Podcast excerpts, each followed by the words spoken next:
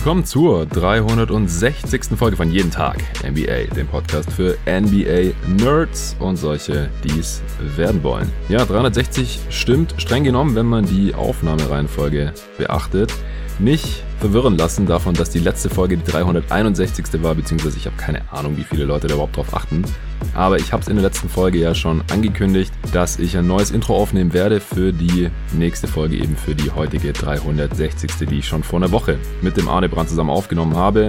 Letzte Woche kam ja das Eastern Conference Power Ranking, ein viel zu frühes Power Ranking. Heute gibt es den Teil zur Western Conference. Da nur den kurzen Hinweis vorweg. Als ich mit Arne aufgenommen habe letzte Woche, da war der Lauri Markkanen, Larry Nance Jr., Derrick Jones Jr. Trade noch nicht bekannt, da gab es noch nicht mal Gerüchte. Das heißt, das tangiert hier das, was ich mit Arne Brandt zu den Portland Trail Blazers gesagt habe. Was ihr jetzt nachher hier hört, da konnten wir noch nicht wissen, dass Larry Nance Jr. für die Blazers spielen wird. Im Endeffekt, gerade in Anbetracht dessen, dass es hier ein viel zu frühes Power Ranking ist, wirbelt das jetzt nicht alles durcheinander. Ich habe gestern auch nochmal mit Arne drüber gesprochen, er hat auch gemeint, nee, passt soweit. Also vielleicht holen die Blazers 2-3 Siege mehr oder so. Jetzt mit Larry Nance statt Derrick Jones. Wenn Larry Nance Jr. fit bleiben kann, spielerisch ist er ein recht klares Upgrade gegenüber Derrick Jones Jr., meiner bescheidenen Meinung nach. Aber ein richtiger Gamechanger ist es nicht. Also dadurch landen die Blazers jetzt nicht in einem ganz anderen Tier und dadurch glaube ich auch nicht, dass ein Damian Lillard Trade extrem viel unrealistischer geworden ist. Kann gut sein, dass er sich das jetzt erstmal anschaut und dann auch erstmal noch zufrieden ist für diese Saison oder für die erste Hälfte der Saison oder vielleicht für viele weitere Jahre. Who knows? Ich kann nicht in seinen Kopf reinschauen, aber an meinem Power Ranking ändert sich zu diesem Zeitpunkt in der Saison durch diesen Trade erstmal noch nichts. So, und jetzt geht's weiter mit der ursprünglichen Aufnahme. Heute mit am Start ist, wie gesagt, natürlich wieder der Arne. Hey Jonathan, hi Leute. Wir haben ja schon ausgiebig über die Offseason im Allgemeinen und dann über den Osten gequatscht. Deswegen können wir gleich eigentlich in unsere Plätze 15-1 Stand heute in der Western Conference einsteigen. Aber vorher gibt's nochmal ein paar Shoutouts, denn seit der letzten Runde Shoutouts, die Offseason bedingt jetzt auch schon eine Weile her ist, es gibt ja gerade nur so 1-2 Folgen pro Woche, ist das schon eine Weile her. Ich werde jetzt auch nicht alle neuen Supporter hier mit einem Shoutout versorgen. Da gibt's zwei Gründe für. Erstens sind wir dann jetzt schneller durch und gleich beim Content und den zweiten Grund, den werde ich dann bei der nächsten Runde verraten.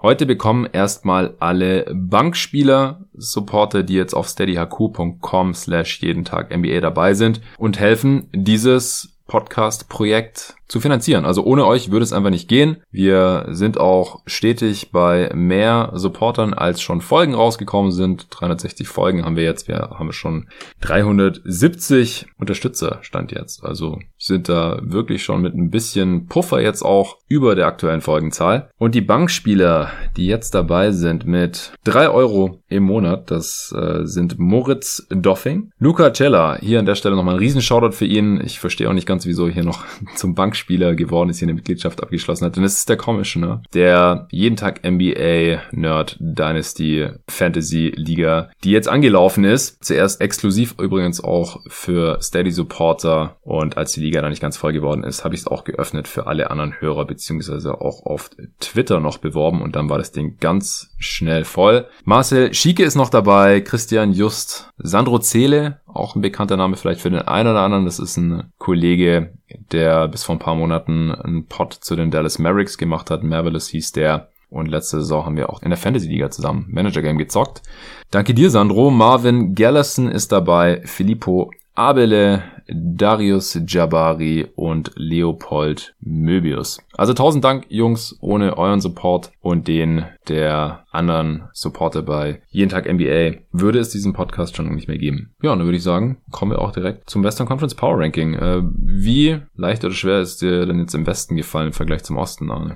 Also mein Gefühl ist im Westen schon, dass ich das etwas besser einschätzen konnte und da ist es mir etwas leichter gefallen. Ich finde, im Westen wirkt es so, als wenn doch es so ein bisschen eine etwas klarere Abgrenzung gibt zwischen den Teams, die eher zwischen 9 und 15 liegen und dem Tier darüber. Okay, interessant. Ja, also vielleicht, wenn man so zweiteilt, ja. Ansonsten habe ich mich tendenziell ein bisschen schwerer getan als im Osten. Ich weiß nicht, ich bin noch nicht ganz so selbstbewusst, glaube ich. Aber dann bin ich mal gespannt, wie es jetzt bei uns aussieht. Beim Osten, da hatten wir zwischen den Plätzen 3 und 11 oder so ziemlich viele Meinungsverschiedenheiten. Also in der Spitze und ganz im Keller, da waren wir uns einig. Und dazwischen haben wir ziemlich viel diskutiert. Auch wie im Osten, also falls ihr den Pod nicht gehört habt, gerne hören. Da haben wir einiges erklärt, auch wie wir da rangegangen sind. Das wollen wir jetzt nicht hier nochmal wiederholen, aber das ist natürlich noch nicht in Stein gemeißelt. Auch das hier ist ein viel zu frühes Power-Ranking hier Ende August. Die Kader sind teilweise noch nicht mal ganz komplett. Es ist noch eine Weile hin bis zu Training Camp und Preseason. Vielleicht gibt's auch noch 1-2 Trades von nicht ganz unwichtigen Spielern. Vielleicht auch nicht. Who knows?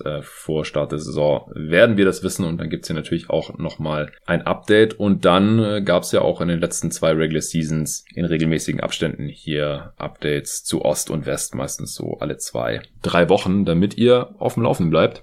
Und das ist jetzt eben die allererste Ausgabe hier. Vor 2 Jahren haben wir das schon mal gemacht. In der letzten Offseason haben wir es nicht gemacht. Da gab es auch gar keine Zeit. Da gab es keine viel zu frühen Power Rankings, denn das war alles so zusammengestaucht, dass es da Schlag auf Schlag kam. Fangen wir wieder mit Platz 15 an.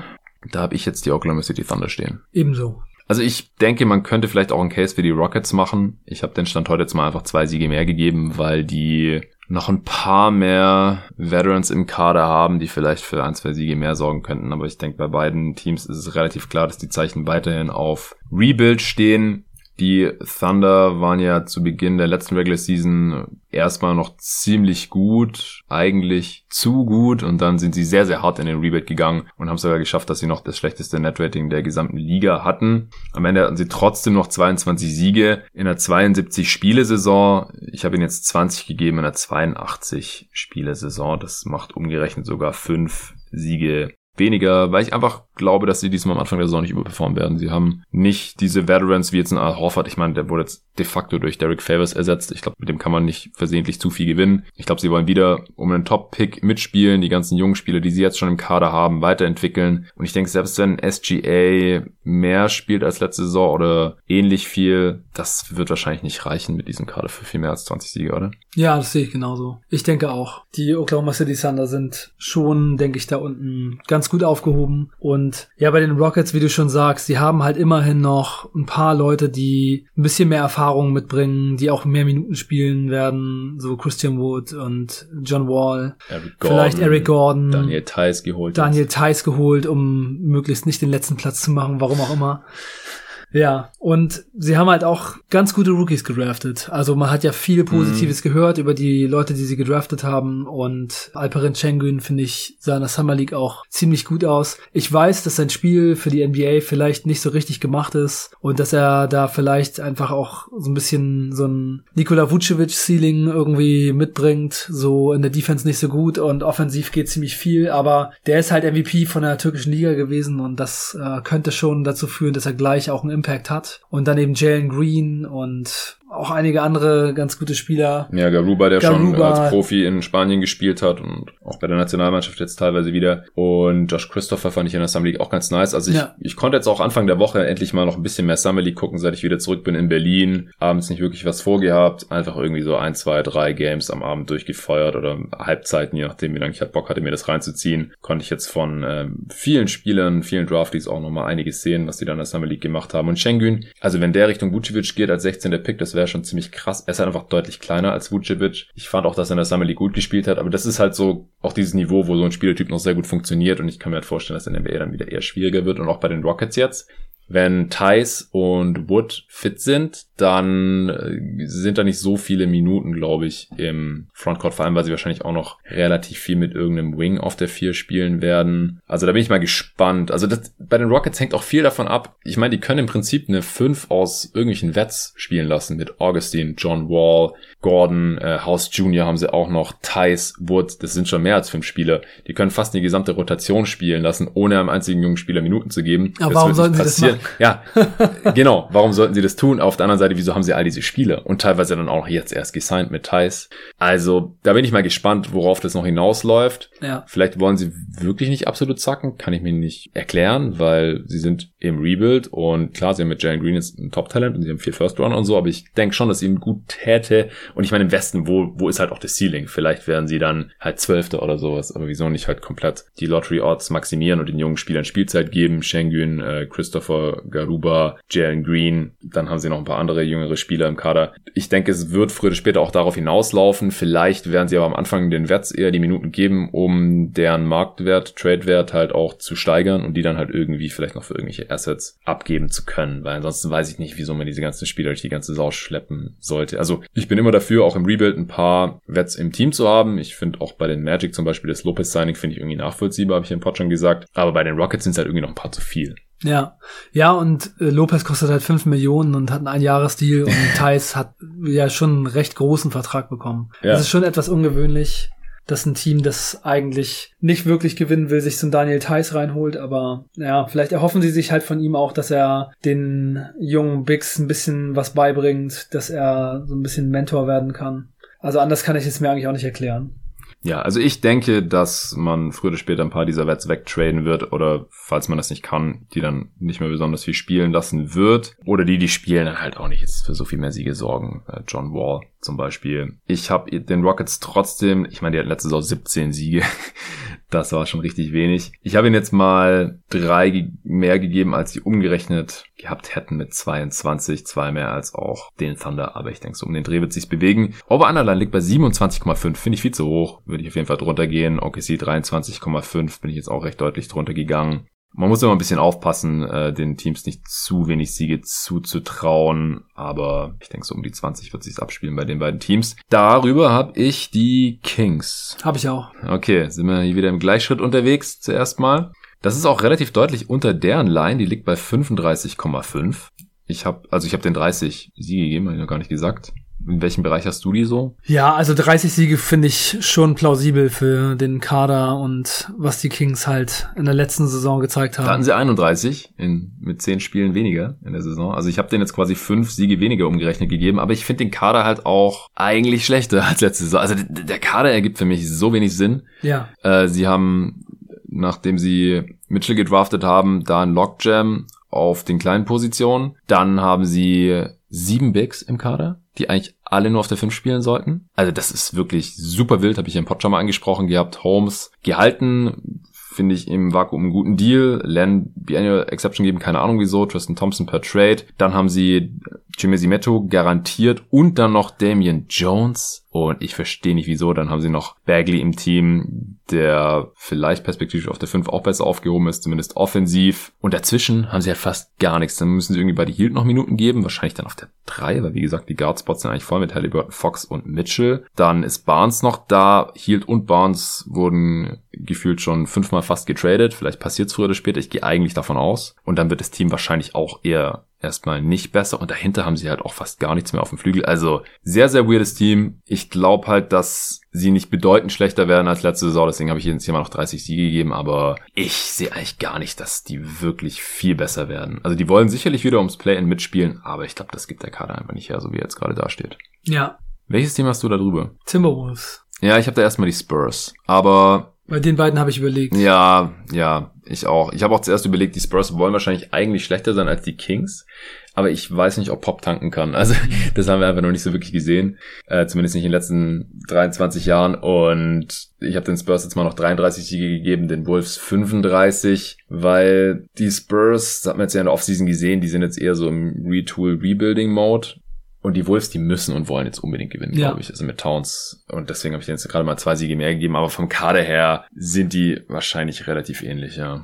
Ja, es ist halt so, dass die Spurs vielleicht so in der Western Conference den Kader haben, wo am wenigsten Star-Potenzial drin steckt, würde ich mal so sagen. Ja. Die haben halt einfach viele feine Spieler, die so ganz gut sind, aber jetzt nichts, wo man so den großen Durchbruch erwarten würde und nicht so das junge Talent, wo man so auf jeden Fall an Bord ist. Devin Vassell, Lonnie Walker, Derek White, DeJounte Murray, das sind halt alles okay Spieler, aber wo kommt der Star her, wo kommt der Ballhändler her? Das ist halt alles ganz okay, aber das sieht halt wirklich eher nach erstmal den Weg nach unten aus. Ja, ich glaube, die Defense wird sehr gut wieder sein. Offense wird noch schwieriger jetzt ohne DeMar DeRozan, ohne Rudy Gay, ohne Patty Mills, die ganzen Veteran-Dudes, die mal irgendwie sich einen Wurf erarbeiten konnten. Ja. Oder halt im Fall von DeRozan hast du ja in der letzten Folge schon schön dargelegt, was er eben kann, was er den Bulls jetzt auch bringen kann. Das fällt jetzt halt alles irgendwie weg. Das sind jetzt bei mir umgerechnet nur 5 Siege weniger, was wahrscheinlich erstmal ein bisschen seltsam klingt. Aber ich glaube einfach, dass die Spurs haben einfach diese Systemsiege. Einfach weil sie besser organisiert sind und ihr Ding besser runterspielen in der Regular Season und wahrscheinlich einfach viele Teams, die nominell nicht viel schlechter sind, aber trotzdem halt konstant schlagen werden die ganze Zeit, und das reicht dann wahrscheinlich am Ende für 33 Siege irgendwie, so gerade im Osten unten und auch hier in der Western Conference. Da werden sie wahrscheinlich einige Siege untenrum einfahren können gegen bessere Teams, wird es dann einfach offensiv höchstwahrscheinlich oft nicht reichen, aber ich bin trotzdem sehr deutlich noch über ihre Line gegangen, die ist bei 28,5, die der Wolves ist 6 Siege höher, 34,5, da bin ich jetzt ganz, ganz knapp nur drüber. Was erwartest du von den Wolves, wenn du sie schlechter siehst als die Spurs? Ja, ich glaube schon, dass die Wolves besser spielen werden als in der letzten Saison, denn da hatten sie ja schon auch viele Probleme und Verletzungsprobleme auch, und das wurde ja auch nach dem Coachingwechsel dann in der Mitte der Saison besser. Ja. Aber ja, ich traue ihnen halt trotzdem einfach nicht so super viel zu, denn sie sind noch recht jung und haben halt auch defensiv immer große Probleme in den letzten Jahren gehabt. Und klar, jemand wie Beverley könnte vielleicht nochmal so eine Mentorenrolle übernehmen für die jungen Spieler und dann eben auch von der Bank so ein bisschen so ein neues Element reinbringen. Aber ich glaube halt auch, dass es nicht so wirklich reichen wird. Und ja, ich sehe sie einfach als ein Team, das nicht so wirklich aus dem Tritt kommt und ja, mit Karl Anthony Towns halt auch einen Spieler hat, der schon viel Talent hat, aber ich glaube, irgendwie passt es einfach nicht mit ihm als Leader und mit ihm als Anker der Defense. Ich habe einfach das Gefühl, dass sie eher wieder ziemlich viel strugglen werden, ineffizienten Leuten den Ball in die Hand geben mit D'Angelo Russell und Anthony Edwards und dann eben wieder eine ziemlich schwache Saison dabei rauskommt, und ich traue den Spurs dann halt noch eher zu, dass sie durch eben dieses gute Coaching und eben ihr System noch ein paar mehr Siege rausgrinden. Mhm. Ja, also Towns muss es jetzt mal zeigen. Vor der letzten Saison, da waren meine Erwartungen da auch nicht so hoch mit der ganzen Familientragödie in Verbindung mit Covid, wo er so viele Familienmitglieder unter anderem seine Mutter verloren hatte. Hätte es mich gewundert, wenn er jetzt irgendwie eine tolle Saison aufgelegt hätte, dann kamen bei ihm selbst noch Verletzungsprobleme dazu und er selber hat sich auch noch Covid eingefangen. Also da lief letzte Saison einfach so viel schief, das kann eigentlich nur besser werden für ihn persönlich und aber halt auch fürs Team. Mit dem Coachingwechsel von Finch ist der erste Schritt getan. Defensiv hat man weitergesackt, aber offensiv sah das ganz gut aus. Vor allem Edwards wurde immer besser. Und ich glaube einfach, dass dieses Team offensiv sehr, sehr potent ist. Und wenn Towns mal fit ist, dann hat er halt immer noch das Talent, so ein Team mal wenigstens zu 35 Siegen zu tragen. Also ich glaube, das ist einfach nicht zu viel verlangt eigentlich. Ja. Defensiv wird es weiterhin mies und deswegen sind es ja auch nur 35 Siege. Man ist kein 500-Team. Vielleicht liegt da sogar irgendwie die Upset, aber dafür ist das Team auch einfach nicht tief genug. Man hat jetzt ja auch den Kader weiter ausgedünnt, hat hier nochmal diesen 2-for-1-Trade gemacht. Der Nangum ist weggeschickt, der auch keinen Bock mehr auf die Wolves hatte, nachdem er bei Olympia nicht mitzocken durfte. Jared Culver, der bis jetzt wie ein absoluter Bust aussieht, den man da in 6 gepickt hat, nachdem man damals für diesen Pick getradet hatte mit den Suns. Also ein 2-for-1-Deal wieder gemacht. Ich verstehe den Trade für Beverley total. Ich finde ihn auch gut. Ich glaube, so ein 3-and-D-Guard passt auch viel besser ran als Rubio, den man ja gegen Prince getradet hatte, neben den On-Ball-Creatern Edwards und Russell. Da bin ich sowieso gespannt, wie das aussieht, wenn die beiden dauerhaft nebeneinander zocken. Und dann noch mit Towns, aber mit Beasley noch so ein Ballermaxe daneben. Aber ich glaube, es kann halt irgendwie passen. Und die erste Kostprobe, die wir da unter Finch gesehen haben, die sah auch ganz gut aus eigentlich. Also wie gesagt, die Bank ist relativ dünn. Es ist auch so ein Team, die vielleicht noch ein oder andere Spieler verpflichten werden, aber die können da auch nicht mehr so viel mehr machen als Minimum Deals, weil sie auch relativ nah schon in der Luxury Tax dran sind und so. Also super überzeugt bin ich nicht von dem Team, aber ich habe ihnen im Endeffekt trotzdem 9 Siege mehr gegeben als in der letzten Saison, was in der Western Conference das meiste ist. Aber die Messlatte hing halt so tief, mit 23 Siegen im letzten Jahr umgerechnet wären es 26 gewesen. Jetzt sind es halt 35, was immer noch nicht toll ist, aber halt schon mal 9 mehr. Ich denke, das sollte schon drin liegen, aber das ist halt trotzdem nur Platz 11 im Westen und damit hätte man wieder das Play-In verpasst. Ich denke so, die Upside liegt da, dass man das Play-In knapp erreicht. Wenn halt irgendwie eins der Teams davor irgendwie total struggelt oder riesige Verletzungsprobleme hat, aber aber ansonsten sehe ich sie schon so auf einem Niveau mit den Spurs, ja. Ja. Wen hast du jetzt über den beiden? Die New Orleans Pelicans. Ja, ich auch. Ich habe da lange überlegt. Pelicans, ähnlich wie die Wolves, die wollen jetzt eigentlich unbedingt gewinnen, sollten sie halt auch, um Zion da irgendwie positiv zu stimmen. Aber die Offseason ging jetzt ziemlich in die Hose, wie ich finde. Ja. Sie haben Cap Space geschaffen und haben Adams und Bledsoe gedumpt und so weiter. Die Deals fand ich an sich eigentlich teilweise ganz okay. Ich verstehe überhaupt nicht, wieso sie Lonzo Ball nicht gehalten haben, aber da kannst du dich als Bulls-Fan natürlich drüber freuen. Dafür haben sie dann einen anderen Spieler, für den du im letzten Pod einen Case gemacht hast, reinholen können mit Devonte' Graham. Ja, aber ich habe einen Case gemacht für Devonte' Graham in als Charlotte. Bankspieler bei den Charlotte Hornets, nicht als Starter bei den New Orleans Pelicans. Also das ist schon ein ziemlicher Fail, also Lonzo Ball nicht zu halten, vor allem, weil Zion ihn ja gerne da behalten wollte und weil ich eben auch glaube, dass Lonzo Ball schon eigentlich eine gute Saison gespielt hat. Er hat seinen Wurf verbessert, er hat gezeigt, dass er defensiv gut ist und er hat einfach auch mit 23 Jahren noch eine Menge Upside und man kann einfach auch bei Lonzo Ball als Spielertyp schon erwarten, dass da noch eine Menge mehr kommt als bei Devonte' Graham. Ja, und Devonte' Graham ist halt auch schon fast 27, der ist halt ein paar Jahre älter und ich find's einen absoluten Fail. Ich muss sagen, diese Offseason der New Orleans Pelicans wirkt für mich schon fast so wie der erste Schritt dahin, dass Zion dieses Team irgendwie verlassen wird. Also ich finde, es wirkt richtig schlecht, planlos und auch, dass man jetzt zum Beispiel Valanciunas reingeholt hat, der quasi der Zwillingsbruder von Steven Adams ist. Also er ist ein bisschen besser vielleicht jetzt gerade zu diesem Zeitpunkt. Ja, finde ich schon. Also ich finde, also defensiv nehmen die sich wahrscheinlich nicht so viel, aber offensiv ist Valanciunas schon der deutlich bessere Spieler.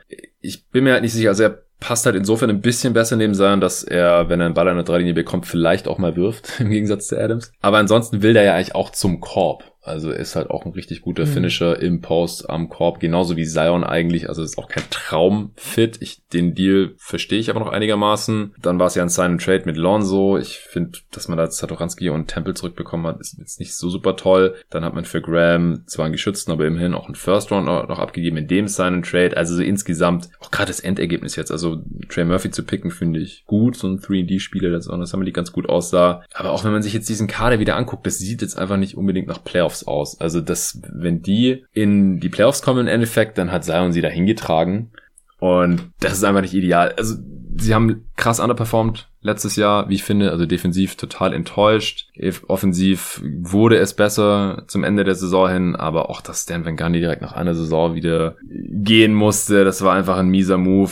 Jetzt unter Green, Willie Green kann es eigentlich nur besser werden, aber das ist halt ein Rookie-Headcoach. Ja, er hat immerhin Mike D'Antoni als Berater an seiner Seite. Ja, aber halt auch nur Berater, der ist nicht mal offizieller Assistant-Coach, also ich glaube, der wird da nicht immer am Start sein. Ja. Hat jetzt gesehen unter Monty Williams, wie es läuft, wenn man in die Finals kommen möchte, war auch ganz beliebt da in Phoenix. Aber ein Rookie-Headcoach, diese Offseason und so, das stimmt mich halt alles nicht so besonders positiv, ehrlich gesagt, für die nächste Saison. Deswegen habe ich sie auch nur auf 10 hier im Westen, genauso wie du. Ich habe ihnen jetzt mal 38 Siege gegeben. Das wären immerhin umgerechnet noch 3 mehr als letzte Saison. Und ich glaube, das ist schon relativ wohlwollend. Die Line liegt aber auch da, 38,5 bin ich jetzt noch ganz knapp drunter.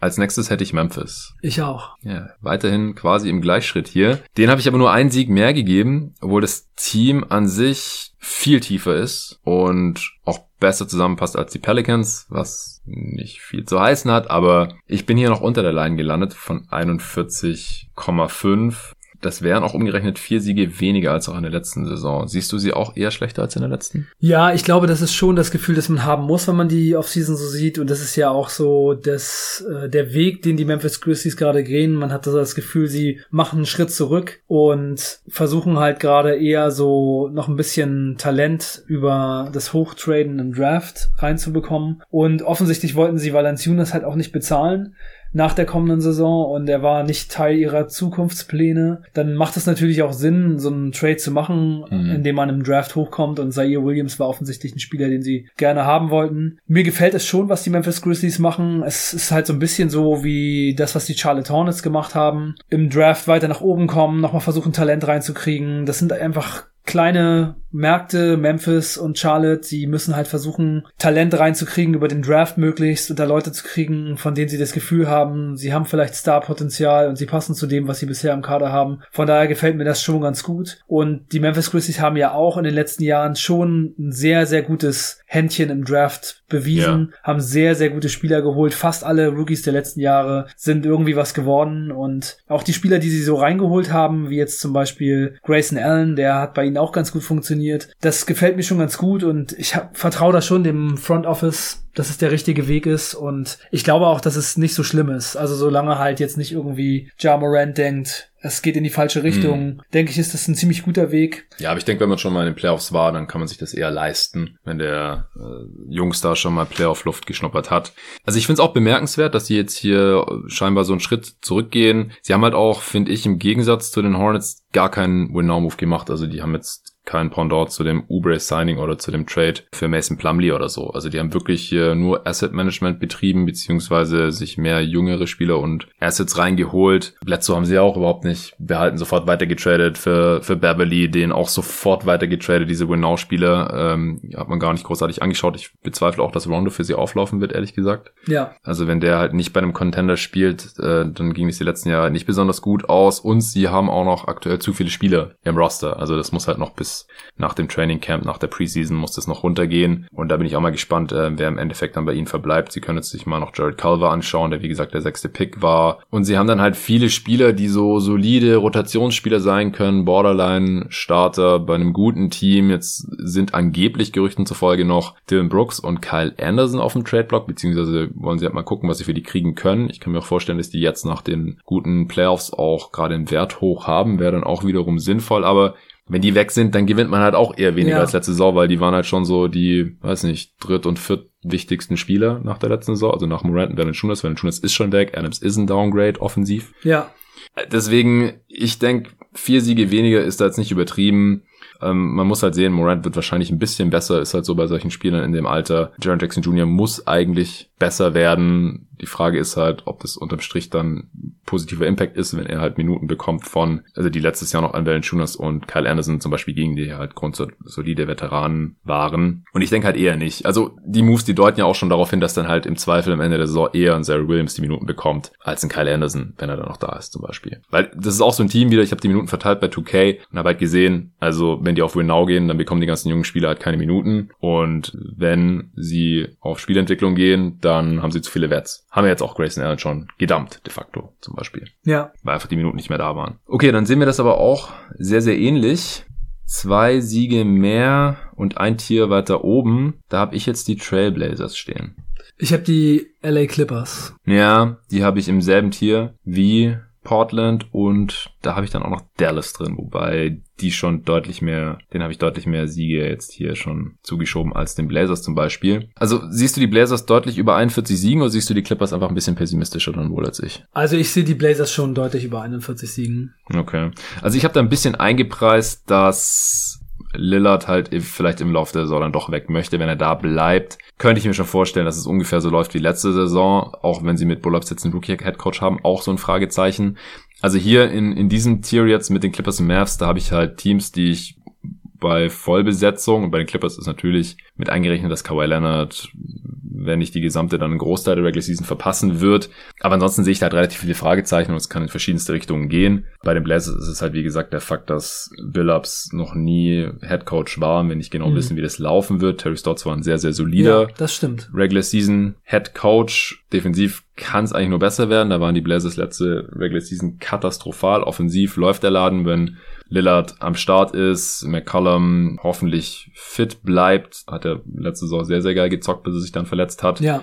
Mit Zeller hat man zumindest einen besseren Defender als Enes Kanter reingeholt, aber der und Nurkic, im Schnitt ist wahrscheinlich immer einer verletzt von den beiden. Ja, genau. Zeller ist eigentlich immer verletzt, jedes zweite Spiel quasi. Und ansonsten hat man mit Snell und McLemore noch 2 Shooter reingeholt, helfen halt defensiv auch nicht. Das ist halt auch nicht unbedingt das Ende, wo es jetzt gefehlt hat in der letzten Regular Season. Defensiv schwach. Stotts war gut, Billups ist ein Fragezeichen, aber letzte Saison waren die Blazers halt ganz deutlich über 500 und McCollum hat sehr viele Spiele verpasst. Also das sehe ich schon, dass da eventuell bei den Blazers noch mehr drin ist. Ja, also sie hatten umgerechnet 48 Siege, ich habe ihnen jetzt 7 weniger hier schon gegeben, was aber halt auch daran liegt, dass andere Teams hier an ihnen vorbeigezogen sind bei mir.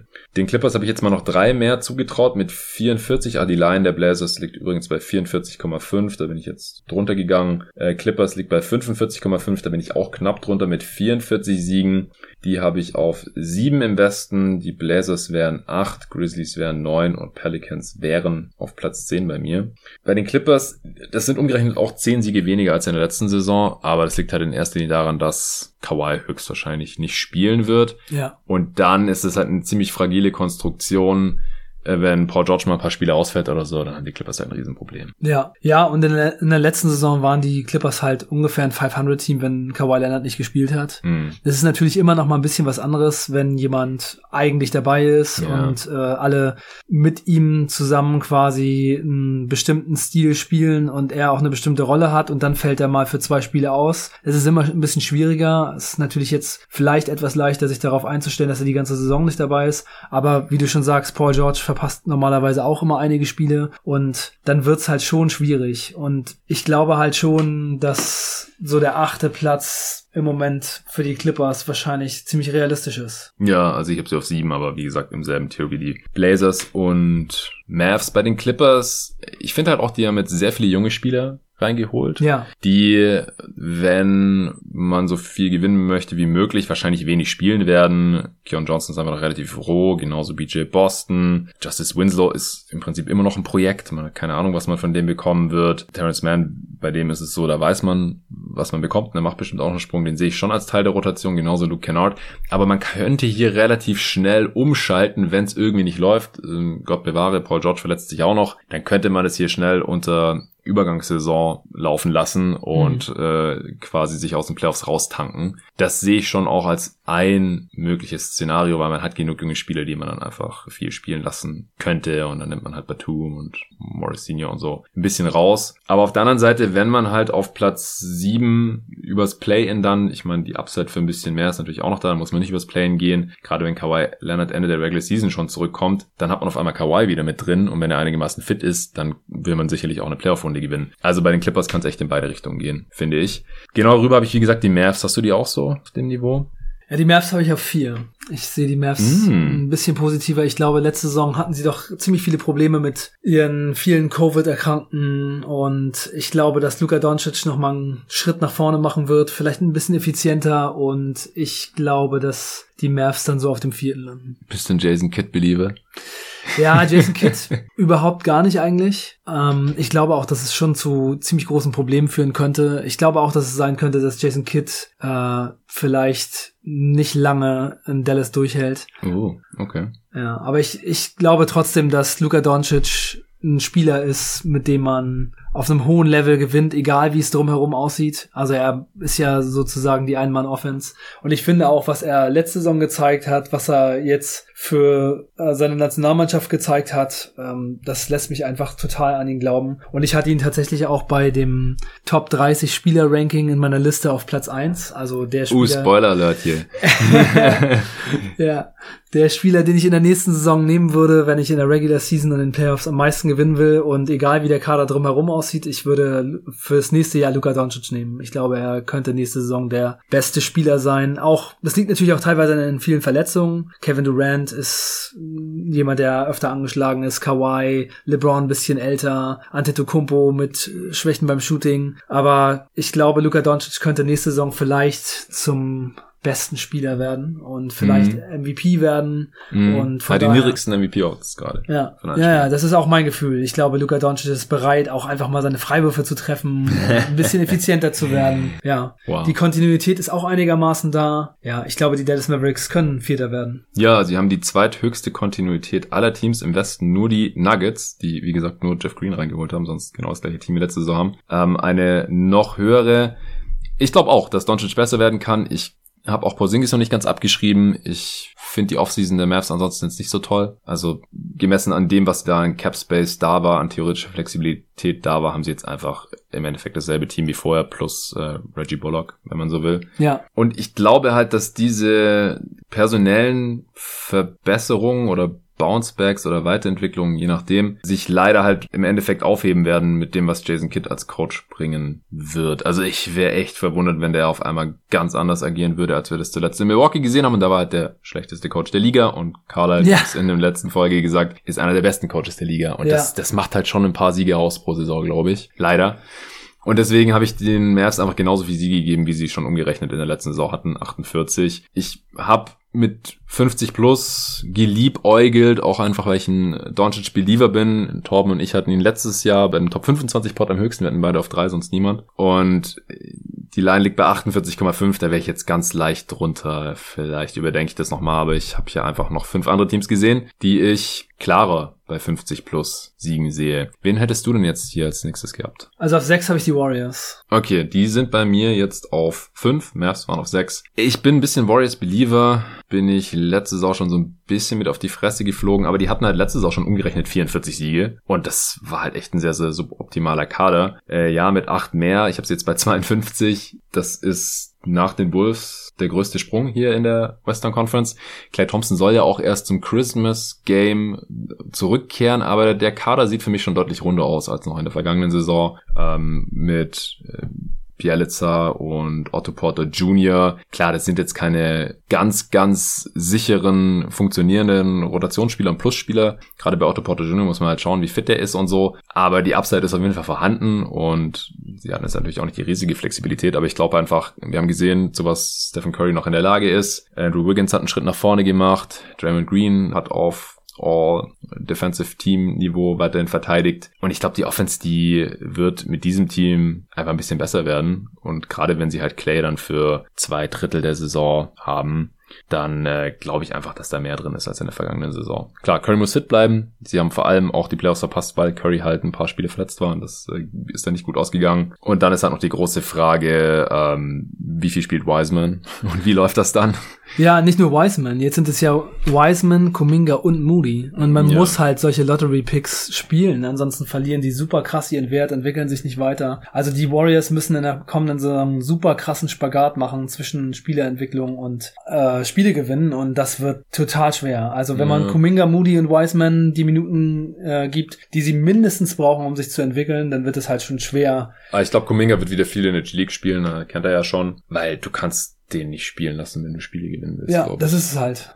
Ich glaube, ich hoffe halt, dass sie das jetzt schon gelernt haben mit Wiseman in der letzten Saison. Und wenn einer von denen viel spielt, dann ist es wahrscheinlich Moody und der ist halt am ehesten der Win-Now-Player von diesen dreien. Und ansonsten, wenn die anderen fit sind, dann gibt's auch gar nicht die Minuten wieder bei den Warriors. Ist mir aufgefallen. Ja, ich bin halt auch ziemlich wenig begeistert von Otto Porter, den ich ja jetzt bei den Bulls auch viel gesehen habe, der auch immer, wenn er gerade mal ganz gut spielt, immer gleich wieder verletzt ist. Ja. Und auch wenn man Otto Porter von seinem Rookie-Year zu jetzt sieht, dann sieht er aus, als wäre er im Zeitraffer gealtert. Das ist wirklich so unglaublich, wie viel Athletik der schon verloren hat. Also er kann ab und zu nochmal ein gutes Spiel machen und Nemanja Bjelica, der hat jetzt ja in letzter Zeit auch eigentlich schon fast nichts mehr gebracht. Ja, mir gefällt die Offseason nicht ganz so gut. Du brauchst sie ja nicht als Starter. Wenn die 10, 12, 15 Minuten spielen und das einigermaßen kompetent machen, dann wäre das, glaube ich, schon ein Upgrade gegenüber letztem Jahr. Mhm. Aber ich verstehe es schon. Also ich sehe auch, dass ich optimistisch bin, was die angeht. 48,5 ist die Linie, da bin ich jetzt relativ deutlich drüber gegangen. Wen hast du dann auf 5? Die Denver Nuggets. Oh, das als Nuggets-Believer. Ich habe die auf 3. Ja, also ich habe mich da auch schwer getan. Es ist halt einfach so, dass ich sehr doll an Doncic glaube. Jokic. Und deswegen... Ach, Doncic, weil du die Mavs über ihn hast. Weil ich die Mavs auf 4 habe und die Nuggets auf 5. Und Jamal Murray wird ja auch noch eine Zeit lang ausfallen. Ja, aber das war letzte Saison jetzt. Also das war Small Sample Size, genau, aber es war erstmal nicht so das Problem. Es war kein Problem in der letzten Saison. Und das hat mich jetzt halt so ein bisschen überzeugt. Auf jeden Fall. Gordon können sie besser integrieren, hoffe ich mal. Also ich bin so krass über die Line drüber, wie mir nachhinein aufgefallen ist. Die ist bei 46,5. Ja, die Nuggets können... Ich hab 54 Siege für die Nuggets gerade. Auf jeden Fall kann locker sein. Also ich muss auch sagen, bei den Nuggets... die sind einfach eine Regular-Season-Winning-Maschine. Und das also, wäre nur dieselbe Winning-Percentage wie in der letzten Regular-Season. Also ja. Das traue ich ihnen schon nochmal zu. Ja, definitiv. Also sie haben wirklich am Ende der Saison, als Murray ausgefallen ist, haben die trotzdem noch fast alle Teams weggehauen. Es ist so. Das ist eine Winning-Maschine und es kann definitiv sein, dass die auch weiter oben landen. Ja, Porter Jr. kann sich nochmal ein bisschen verbessern. Wie gesagt, Gordon traue ich da eigentlich auch ein bisschen mehr zu. Barton sollte fit sein. Also Green passt da sehr gut rein. Ich habe die quasi auf demselben Kurs wie die letzte Regular Season. Auf 4 dazwischen habe ich aber noch die Lakers. Also das ist alles sehr nah beieinander. Ich habe die Warriors und Lakers im selben Tier mit 52 und 53 Siegen. Und die Nuggets habe ich aber im ersten Tier zusammen mit den Suns und den Jazz. Die haben zwischen 54 und 56 Siegen, die Teams, die ich da drin habe. Die Lakers habe ich also auf 4. Wo hast du die denn? Ich habe die auf 3. Also ähnlich wahrscheinlich im Endeffekt. Ich habe ihnen jetzt 5 Siege mehr gegeben, als sie umgerechnet in der letzten Saison hatten. Das wären 48 gewesen. Wir wissen ja, dass LeBron und auch AD da relativ lang ausgefallen sind. Deswegen wirkt das jetzt vielleicht ein bisschen wenig, diese 5 Siege mehr nur. Aber es könnte ja wieder passieren. Also bei AD würde ich es niemals ausschließen. LeBron ist jetzt halt leider in einem Alter, wo ich es auch nicht mehr ausschließen kann, dass es nicht einfach wieder passiert. Mittlerweile muss man bei LeBron schon davon ausgehen fast, finde ich. Ja, das weiß ich jetzt auch nicht, ob man davon ausgehen muss, aber ich habe es jetzt ja schon irgendwie so ein bisschen eingepreist auf jeden Fall. Ja, also wie die letzten Jahre gelaufen sind, würde ich schon sagen, dass eine ganze Regular Season ohne Verletzungen und ohne irgendwelche Ausfälle und ohne ein bisschen Rest immer unwahrscheinlicher wird. Ja, das denke ich auch. Und dann muss man halt mal sehen, wie gut die Regular Season Defense noch sein kann. Ich glaube, die wird wieder gut, aber ob es wieder so auf Beste der Liganiveau sein kann mit diesem Spielermaterial, das muss ich erstmal sehen, ja, also. Ich glaube, der Unterschied ist halt, dass das Team vorher super gut gepasst hat. Die hatten halt 2 Stars und dann eben sehr passende Roleplayer. Jetzt haben sie halt 3 Leute auf Maximalverträgen, von denen Westbrook halt jemand ist, der, ja, je nachdem, wie man ihn sieht, eben nicht unbedingt ein Superstar ist, was seine Effizienz und so weiter angeht. Und vor allem, wenn er nur der drittbeste Spieler ist, das muss ich halt erstmal noch sehen. Und wenn er sich auch so krass mit dem Skillset überschneidet mit LeBron James. Also Russell Westbrook muss ja eigentlich auch den Ball in der Hand haben. Ja. Also mein Gefühl ist bei dieser Offseason, dass die Lakers Russell Westbrook reingeholt haben, weil LeBron halt älter geworden ist und weil er nicht mehr das Team die ganze Zeit so krass tragen kann. Und will. Er hat dem Trade ja offensichtlich zugestimmt. Ja, genau. Und Russell Westbrook hat halt die Fähigkeiten, das hat er letzte Saison bei Washington ja auch gezeigt, ein Team einfach bei den Haaren aus dem Schlamm zu ziehen und in die Playoffs reinzutragen. Mit einem viel schlechteren Supporting Cast, und das kann er hier eben eventuell auch tun, aber ja, es ist halt schon sehr fraglich, wie das dann läuft, wenn sie in den Playoffs gegen die besten Teams spielen müssen. Und dann wird's, glaube ich, erst sich zeigen, was das wirklich für dieses Lakers-Team bedeutet. Ja, bin ich auch mal gespannt, aber dann wissen wir wenigstens schon, wie die Rotation aussehen wird. Ich habe jetzt vorhin auch nochmal gelesen, dass es doch noch nicht sicher ist, ob Marc Gasol überhaupt nochmal spielt für die Lakers. Das wäre natürlich dann nochmal ein Ding. Aber weil er halt einer von 4 Spielern auch ist, nur der das System schon kennt. Also die Lakers haben in der gesamten Liga mit Abstand die niedrigste Kontinuität, weil einfach nur LeBron, AD und THT safe dabei sind. Das sind 3 Spieler von der letzten Saison. Und der Rest ist ziemlich zusammengewürfelt, klar. Zum großen Teil sind das sehr erfahrene Spieler. Teilweise haben die auch schon mal in LA oder für die Lakers gespielt, aber halt nicht für dieses Team und nicht für Frank Vogel. Und ich bin da sehr, sehr gespannt, wie das alles ablaufen wird. Ich glaube, in der Regular Season wird es trotzdem noch für Heimrecht reichen. Ich habe sie ja auf Platz 4 hier und mit 50 plus Siegen. Alles gut, also ja, bitte nicht zu viel Hate-Mail, dass ich sie jetzt hier nicht auf 1 habe. Playoffs wird eine andere Geschichte, aber ist wie gesagt noch so weit weg. Ich habe sie jetzt hier ein Tier unter meinen Top 3, weil bei den Nuggets, Suns und Jazz, ich glaube, da wissen wir einfach, wie es in der Regular Season ablaufen wird. Die haben ihr System, die haben eine hohe Kaderkontinuität, die haben in der letzten Regular Season wunderbar funktioniert und ich sehe einfach nicht, wieso das in der kommenden nicht wieder mehr oder weniger genauso ablaufen sollte bei Utah, Phoenix und Denver. Und dann hast du die Jazz und Suns auch in den Top 2, oder? Ja, ich habe auch die Suns auf 2 und die Jazz auf 1. Ja, ich auch. Also ich habe dem Jazz jetzt wieder einen Sieg mehr gegeben, genauso wie in der letzten Regular Season. Ich habe jetzt keinen Grund gesehen, wieso ich das hier jetzt drehen soll. Die Jazz sind einfach eine Maschine in der Regular Season. Die läuft defensiv mit Rudy Gobert hinten drin und mit dem System, das sie haben, gar kein Thema. Offensiv mit Mitchell und Conley, den sie halten konnten, und dem ganzen Shooting drumherum. Shooting ist ein bisschen weniger geworden, jetzt wo sie quasi Niang de facto durch Rudy Gay ersetzt haben. Aber das reicht noch locker. Also ich habe ihnen 56 Siege gegeben. Das sind zwar 3 weniger umgerechnet, als die letzte Saison hatten, den Suns auch. Einfach weil ich kann mir schon vorstellen, dass es vielleicht nicht mehr ganz so rund läuft in der Regular Season, aber halt immer noch am besten in der Western Conference. Die Over-Underline, die liegt auch deutlich drunter bei 51,5 jeweils. Also die Buchmacher, die rechnen hier mit einem starken Rückgang. Den sehe ich nicht. Keine Ahnung wieso. Also auch bei den Suns weiß ich nicht so genau, wieso die auf einmal schlechter sein sollten. Also vor der letzten Regular Season habe ich es ja noch verstanden, weil sie es einfach noch nicht gezeigt hatten. Man kannte dieses Team in dieser Konstellation noch nicht. Jetzt haben sie es gezeigt und die Rotation ist fast dieselbe. Man hat halt Shamet noch reingeholt für Javon Carter. Ja, guter Move. Ja, finde ich auch solide für die, also was man gemacht hat, um den Kader noch aufzufüllen mit Alfred Payton und Javon McGee, Kaminsky wieder reinzuholen. Das gefällt mir jetzt nicht so gut, aber das spielt halt einfach nicht so eine riesige Rolle, ehrlich gesagt.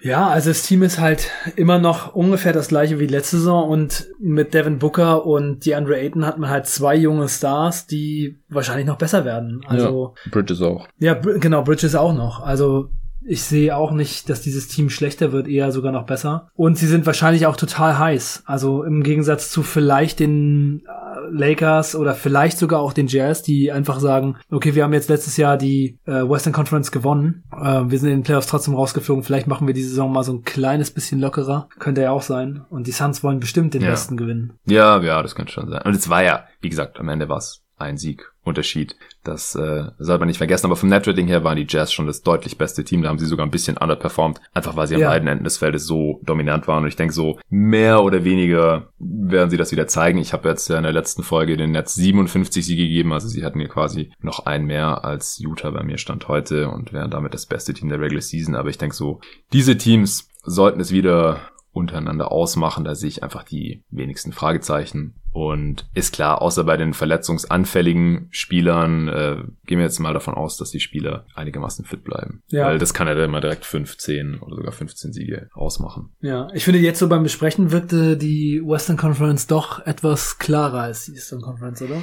Ja, also ich habe halt viel rumüberlegt, immer so zwischen zwei Teams. Pelicans wollen jetzt eigentlich unbedingt gerade gewinnen, die Grizzlies offensichtlich irgendwie doch nicht so. Und dann habe ich den Grizzlies aber doch noch einen Sieg mehr gegeben als bei den, Pelicans. Das hatte ich am Anfang andersherum. Spurs, Wolves, ähnliche Geschichte. Dann habe ich überlegt, sind die Kings jetzt wirklich so viel schlechter als letzte Saison? Letzte Saison war das Team eigentlich auch schon nicht so geil. Dann habe ich überlegt, Rockets, Thunder, wen sehe ich da jetzt als besser oder schlechter an im Endeffekt? Aber klar, so von der groben Einteilung her passt auf jeden Fall. Oder auch die Trailblazers, die hast du jetzt auch noch besser als ich. Die Mavs hast du besser als ich. Ja.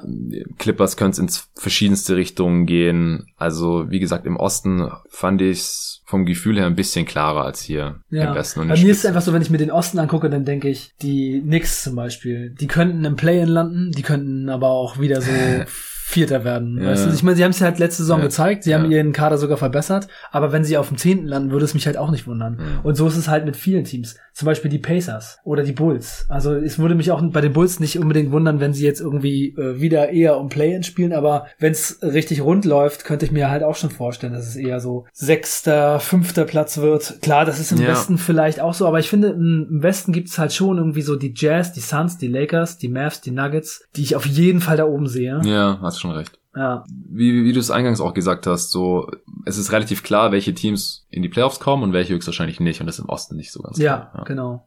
Die Zweiteilung der Conference zwischen Playoff-Teams und Nicht-Playoff-Teams, die fällt leichter. Ja. Aber dann so, wie die Platzierungen im Detail aussehen, das fand ich jetzt hier, habe ich im Westen halt mehr rumüberlegt, aber das ist halt gerade auch für so ein viel zu frühes Power-Ranking eigentlich wahrscheinlich auch noch übertrieben, weil da ändert sich noch einiges bis zum Saisonstart. Auf jeden Fall. Und bis zum Ende der Saison ändern sich noch 1 Million Sachen. Ja, das sowieso. Deswegen haben wir jetzt hier heute auch weitestgehend auf Playoff-Previews verzichtet. Da haben wir noch genug Zeit für. Ansonsten würde ich sagen, sind wir jetzt hier auch durch. Wir müssen jetzt hier auch das Schlafzimmer räumen. Meine Freundin wird gern schlafen. Wir haben schon überzogen, wie das halt immer so ist bei uns. Wenn wir über die gesamte Liga sprechen, 30 Teams jetzt auch wieder durchgerockt hier über die letzten Folgen. Und das haben wir jetzt hier auch direkt an einem Abend aufgenommen. Vielen Dank dir, Arne, dass du dir die Zeit genommen hast und vorbeigekommen bist. Sehr gerne. Hat mal wieder mega Bock gemacht. Das nächste Mal dann erst irgendwann nach meinem Urlaub. Ich gehe mal stark davon aus, für irgendwelche Preview-Pods dann im Oktober. Weiter geht's hier in der nächsten Folge mit den Top 30 hier bei Jeden Tag NBA, wo verschiedenste Gäste ihre Listen einreichen durften. Das ist ja heute auch schon angeteasert. Und das wird ein riesen Dreiteiler mit Nico zusammen. Den nehme ich am Freitag dann auf. Es gibt dann 3 Parts, da droppt dann jede Woche einer. Und eine Redraft von 2014 gibt's noch mit Torben zusammen. Und dann ist mein Urlaub auch irgendwann vorbei. Und dann wird sich hier sehr, sehr intensiv mit der kommenden Saison natürlich nochmal beschäftigt. Das heute bitte nur als ersten Folge Vorgeschmack verstehen. Aber gebt uns gerne Feedback. Gerade @ArneBrandt mit 3R und DT auf Twitter oder mir @jedentagNBA. Und wenn ihr solche Formate cool findet und mithelfen wollt, dass es den Pod auch noch in der nächsten Saison und darüber hinaus geben kann, dann gerne supporten auf steadyhq.com/jedentagNBA oder einfach jedentagNBA.de eingeben. Könnt ihr euch mal durchlesen, was so dahinter steckt, was meine Ziele sind mit diesem Podcast. Dann könnt ihr mit 3, 5 oder sogar 10 € im Monat unterstützen. Vielen Dank dafür und bis zum nächsten Mal.